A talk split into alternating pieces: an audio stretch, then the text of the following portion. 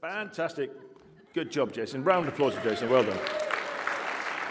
Um, one of the things that we're learning together and we'll be diving into in the coming months through the learning community process is something that we've been pioneering and innovating here at Apex, and that is the Discovery Bible method. We've seen it now innovate into what we're calling Discovery Bible communities. Uh, one of those is meeting at um, Miners Sally's place on a Sunday evening for anyone who wants to learn the process and uh, probably about 30 people have been through already. We have soup and salad and, you know, a variety of other things. And um, it's a great time to enjoy and to learn that particular skill of how to look at the Bible with people who perhaps have never really studied it before in such a way that makes them feel equal to you in the study of it. It's a tremendously powerful tool and uh, Gillian uh, gave me a call, uh, I think, this week and told me that she's been working with her partner in mission down at one of the rescue centers for homeless women, and they're seeing amazing fruitfulness there. And so we'll begin to see more and more of this work throughout the city amongst lots of different kinds of people. Probably we'll begin to see the margins reached first from the center because we want the people on the margins to change the people at the center, because I know I need to be changed, and my guess is that you might do too. So keep alert and alive to these opportunities, and don't think that somehow these are things for somebody else, they're for you. Say that again. Yes. So if you want to be involved in, um, in the Discovery Bible study process, the best way to do that, of course, is to be part of the Resonde learning community. Thank you for that. Anyone else got a message for me to share with everybody in the world? no, okay. If you're online, please text me. Um, so today, today we're going to look at a new portion of the Acts of the Apostles. And when you look at it, it looks a little dry. So I'm going to read it to you and um, see what you think to it, and then we'll see what it is that God wants to unfold and release to us as we read his word this morning. I'm going to read to you from Acts chapter 20 and verse 1. It picks up the story right after what it was that Chris so helpfully preached to us last week about the riot in Ephesus. Verse 1. When the uproar had ended, Paul sent for the disciples and, after encouraging them, said goodbye and set out for Macedonia. He traveled through that area, speaking many words of encouragement to the people, and finally arrived in Greece, where he stayed three months. Because the Jews made a plot against him, just as he was about to sail for Syria, he decided to go back through Macedonia.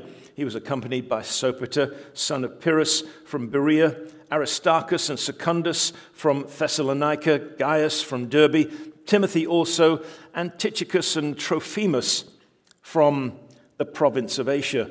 These men went on ahead and waited for us in Troas.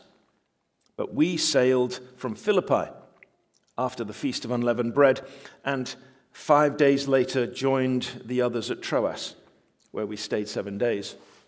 One of the more interesting things about that little uh, bit of, of uh, narrative is that Luke joins the party again because it goes from them to we right there at the very end. And it seems as though Luke rejoins the group three years after Paul has first visited Philippi. And it seems as though Luke has stayed behind. And of course, that's led to all kinds of speculation amongst Bible scholars as to what it was that Luke was up to for three years. Well, one of the things he was probably up to was gathering the documents of the gospel and beginning to think through what it was that he should write down as part of the Acts of the Apostles. And perhaps it is true that, um, that one of these old ancient traditions actually took place, and that is that Luke fell in love with Lydia and married her there. But we, of course, have no knowledge of that for certainty, and we'll have to wait until heaven to find out. But certainly, Luke had good reason to stay in Philippi for three more years until Paul and the team joined them there. But when you read this, you think to yourself, I don't know. It's great to know the story. It's great to have the kind of the narrative of the journey. But what is it that's going on? And what is it that we can take away with us today? And sometimes when you, when you have those kinds of questions, you need to ask yourself, well, what was the motivation for the journey?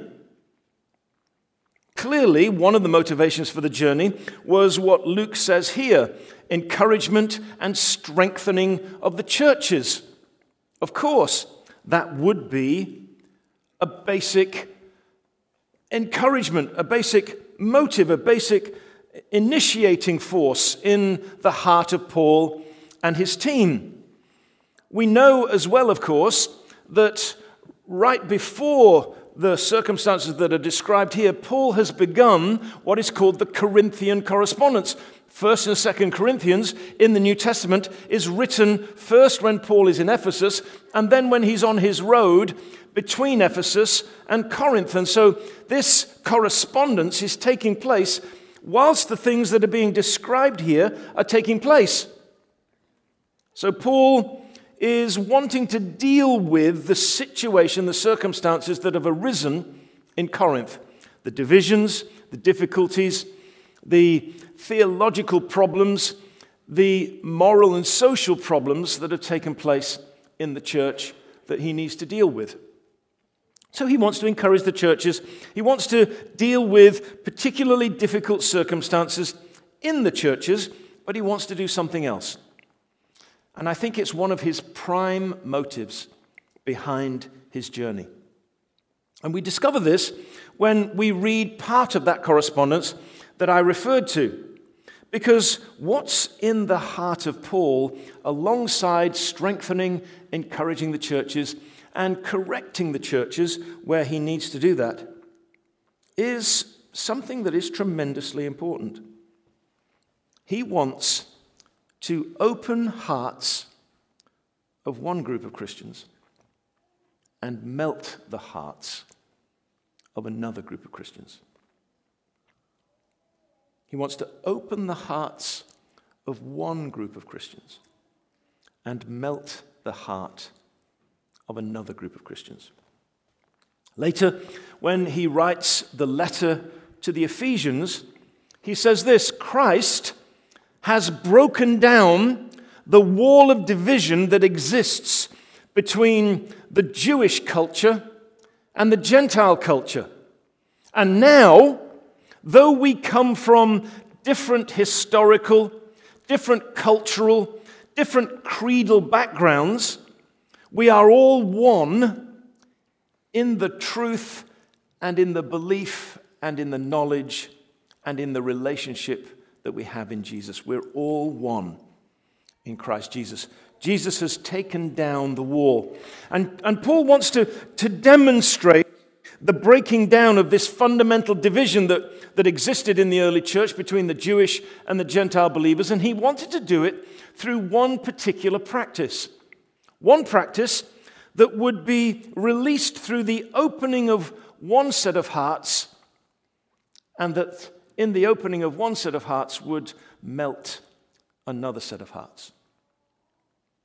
You see, he wanted to teach the Gentile Christians that in generosity, their hearts would be open not simply to give, but to receive. And out of generosity, he fully expected that the hearts of those Jewish believers impoverished because of their social and economic circumstances in Judea and Jerusalem, would have their hearts melted towards the Gentile Christians, who historically they had been taught to be suspicious of. And so Paul wanted to open the hearts of one group and melt the hearts of another through the message of generosity. In first in, sorry, in 2 Corinthians chapter 9, it gives us the background to this desire in the heart of Paul, and I'd encourage you to look at it with me. 2 Corinthians chapter 9 and verse 1. And what I'm going to do is I'm just going to do a little exposition through this passage and give you some understanding and some ideas as to how God wants to open your heart, melt your heart, use your heart, fill your heart today. 2 Corinthians chapter 9 and verse 1. There is no need for me to write to you about this service of generosity to the saints, for I know your eagerness to help. And I've been boasting about it to the Macedonians, telling them that since last year you and Achaia are all ready to give. And your enthusiasm has stirred most of them to action. But I'm sending the brothers in order that our boasting about you in this matter should not prove hollow, but that you may be ready, as I said you would be. For if any Macedonians came with me and find you unprepared, we, not to say anything about you, would be ashamed of having been so confident. So I thought it necessary to urge the brothers to visit you in advance and finish the arrangements for the generous gift you had promised. Then it will be ready as a generous gift, not as one grudgingly given. So Paul is on the road. He's in Macedonia. He's in the ancient heartland of the Greek Empire, the place where Alexander the Great had arisen, where this mighty empire had flowed from. And there, in these churches that had been planted in the cities of Macedonia, he's writing to his friends again in Corinth. He's already begun the correspondence in 1 Corinthians. And he's spoken about many different things, but now he comes to the matter of the gift that he's gathering to take to Jerusalem and Judea to support the poor. Paul, at the end of his first missionary journey, went to Jerusalem and met with Peter, James, and John. And when he met with them, they listened to his gospel, they listened to the story of his ministry, and they said, This is absolutely Jesus. This is absolutely right. We're 100% behind you, and we really believe that God has sent you to the Gentiles. And then they said this, and Paul records this for us in Galatians chapter 2. And then they said this they said, Only please remember the poor among us. And Paul says, that was exactly the thing I was wanting to do. And so, here in his third missionary journey, he's planning to go to Jerusalem. He's planning to go to Judea, and he, he's seen all of the churches planted through his ministry, and he wants to gather a gift that will go to the poor in Jerusalem and Judea. And he believes that it will continue to do this work of Jesus of, of removing division between the different cultural groups of the early church, and it'll bring blessing to many. And Paul uses an interesting word. He uses the word parakletos. In, the, in verse 5 there, he, he says, I, I, I want to urge you. I want to urge you as I plan to visit you. Parakletos is the word in John's gospel that's used for the Holy Spirit. Jesus says, I'm sending you another Parakletos. And, and sometimes it's translated counselor, sometimes it's translated helper, sometimes it's translated friend, sometimes it's translated mentor. And really, what that person does is come alongside you and G you up into action. Yeah? I mean, I can remember I, I, was, um, I was running for the college, and um, we were on the, the kind of the inter theological college cross country, and I'd lost a shoe.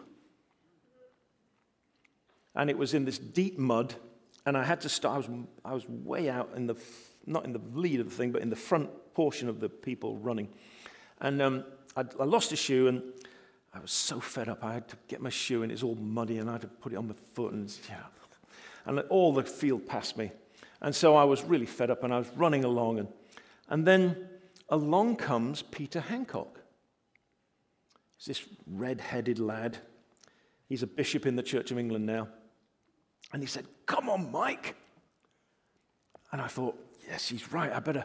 And so I stopped dragging the donkey behind me, and I began to kind of get going again. And, and as we're coming up towards the finishing line, I thought, I think I've got a bit more energy. And Peter said, Come on, you can do it. And I said, Yeah, I know I can. And I, I began to, to unfold these long legs of mine. And before I knew it, I was outstripping poor old Peter, who had given me all of that encouragement to get me there. And we got across the line, and he said, Thanks very much for that. You know, in a kind of friendly fashion. But he was my parakletos on that occasion. William the Conqueror, who's the only, um, who's the only invader who has successfully invaded Britain, invaded Britain in the year 1066 uh, with his Norman colleagues from what is now northern France. And they came in their Viking boats because they were from Viking heritage. That's why they were called Normans, Norsemen. And William the Conqueror came and conquered Britain, conquered England, and then the rest of Britain, and um, uh, began the Plantagenet rule. And um, this victory is, is uh, recorded in kind of cinematic history, in cinematic form, in the tapestry of Bayeux. And if you go to the Bayeux monastery today, you can still see this cinematic record of the invasion, the Battle of Hastings, and the conquest of England. And at one point, there is a little phrase underneath the picture of William the Conqueror holding his sword, and he's poking the bottom of the furthest soldier from the front line. He's poking the bottom of his least enthusiastic soldier, and it says, William comforteth his troops. using the same idea, using the same picture.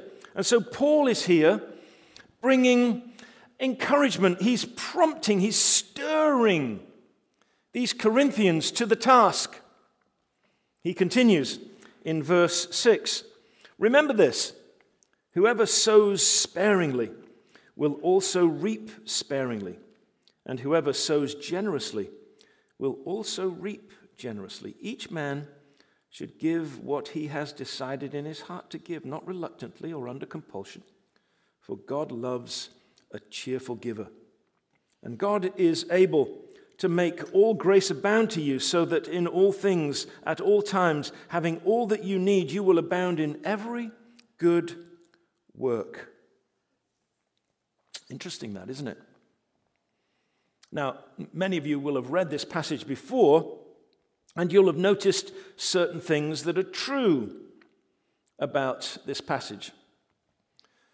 When Paul is sharing the call to generosity, he doesn't, he doesn't paint the picture of poor children in Jerusalem starving to death.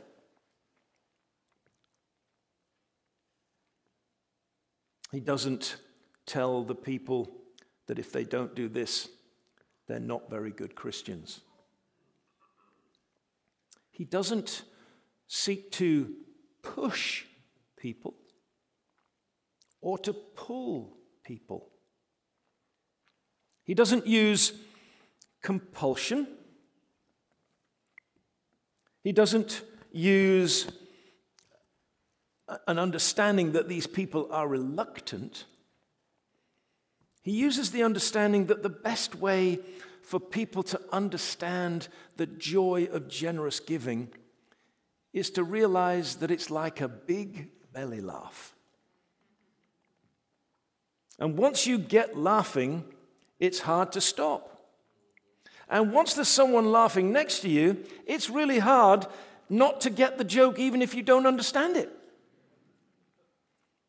And it's very difficult not to feel a little bit embarrassed that you're not laughing along with everyone else.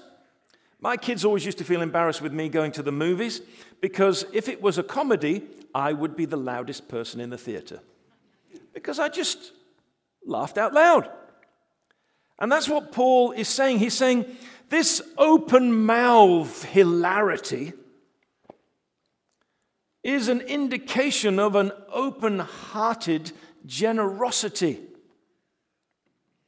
What you need, says Paul, is to do something not prompted out of compulsion, not pulled from you because you're reluctant, but something that comes from your heart because you are overflowing with joy and just like hilarity.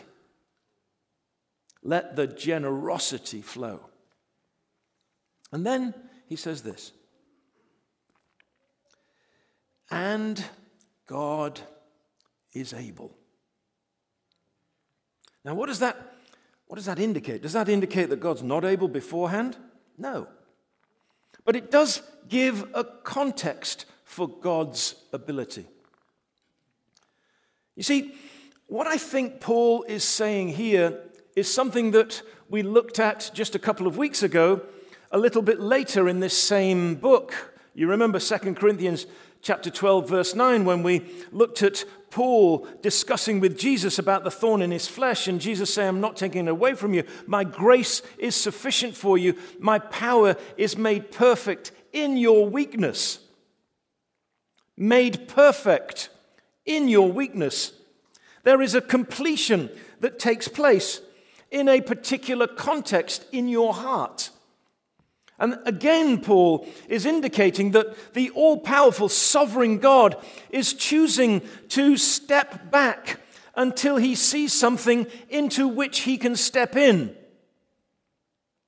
And what is it he's looking for in our lives to be able to step into?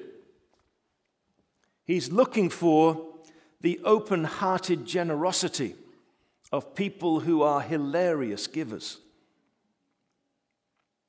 If you give in a way that is unprompted and, and unrestrained and, and not created by the emotional appeals of, of people who need money, he says, if you allow that generosity to begin to flow, then God is able to do something. Now, listen carefully because this will change your life. If you take on the discipline and culture of generosity, it will change your life. Because God is able to make all grace abound to you the word in English is abound. The word in Greek is superabound. But because the translators of the New Testament feel like hyperbole is a little bit too strong, they don't use that word because it feels a little bit too rich for the consumption of the average believer. But I promise you, the word is superabound. God is able to cause all grace to superabound to you. In other words, to outreach any circumstance of need that you might have in your life. Do you need forgiveness? Well, God's grace superabounds. Where, where sin abounds, grace superabounds, says Paul in Romans. Do you have need in your family? God's grace superabounds. It's, it's, it's able to go beyond the need in your family. Do you have needs in your, in your relationships? God is able to superabound your needs. Look what he says God is able to make all grace abound to you, so that in all things, how many things? At all times, how many times? Having all that you need, how much need have you got taken care of? You will abound in every good work. There's the word again abound.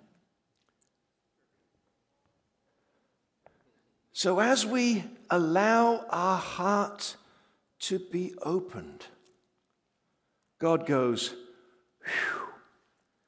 at last, I've got this giant store of stuff that I've just been waiting to unleash upon you. So that all things, at all times, in every need, superabounds.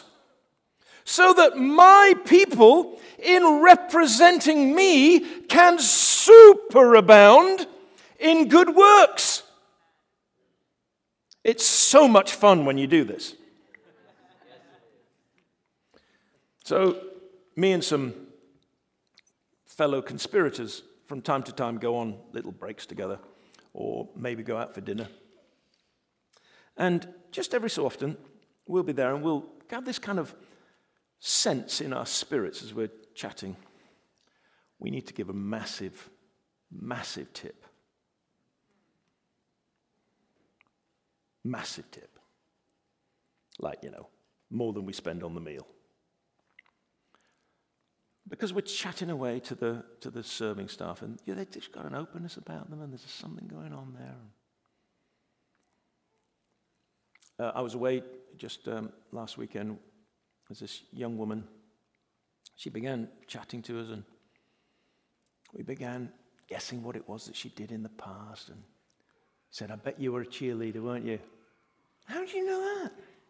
Well, it's just something about the pom poms that you're carrying, and. The fact that you did a backflip on the way in. And, you know, we, we had all this great conversation, and she told us lots of stuff and way too much information at certain points in the conversation. And as we're, as we're having this time, we just said, we just kind of looked around and, yeah. So we left a massive tip. And um, she's in conversation with one of our group now about Jesus on a regular basis? Because her heart has been opened by generosity of spirit, not the money, generosity of spirit. You see, if you begin to cultivate a generosity of spirit, it changes the people around you. It warms them up. It creates a gravitational field that draws people to Jesus in you.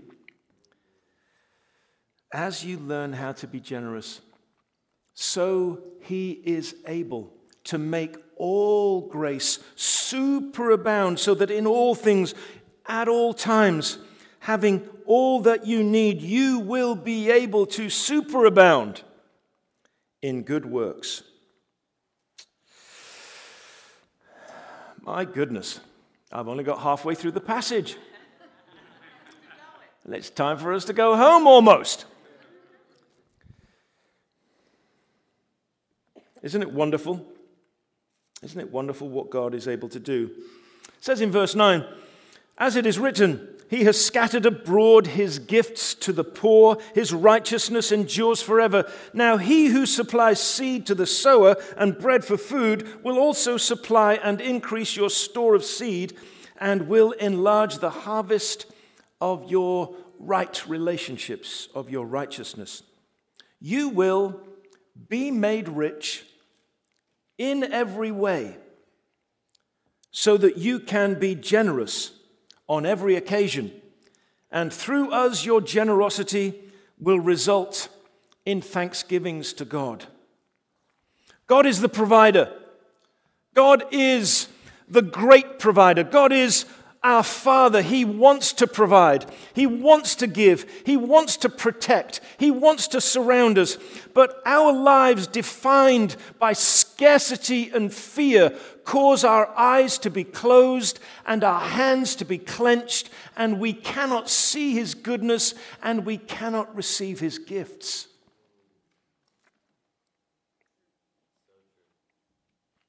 So open your eyes today. And look to Jesus, the great gift.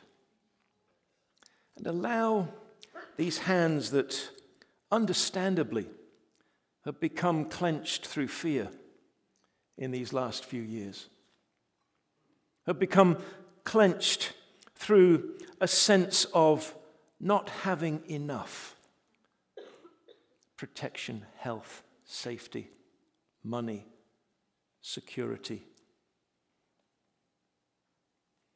Just allow Him to release your hands.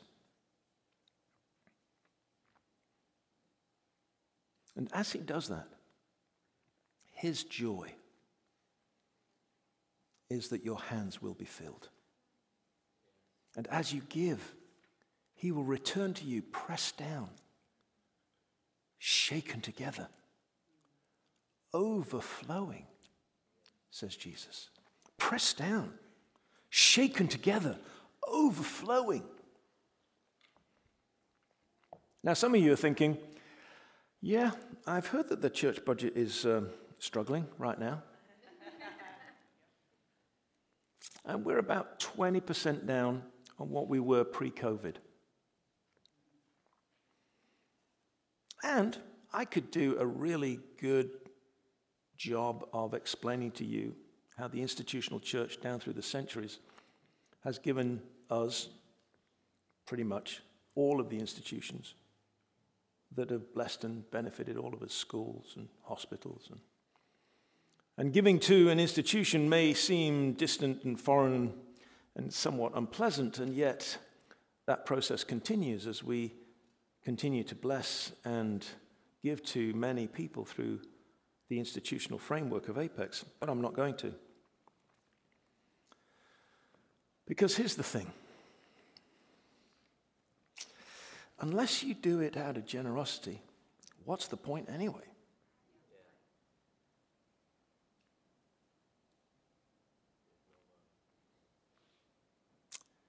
See, generosity will change your life forever.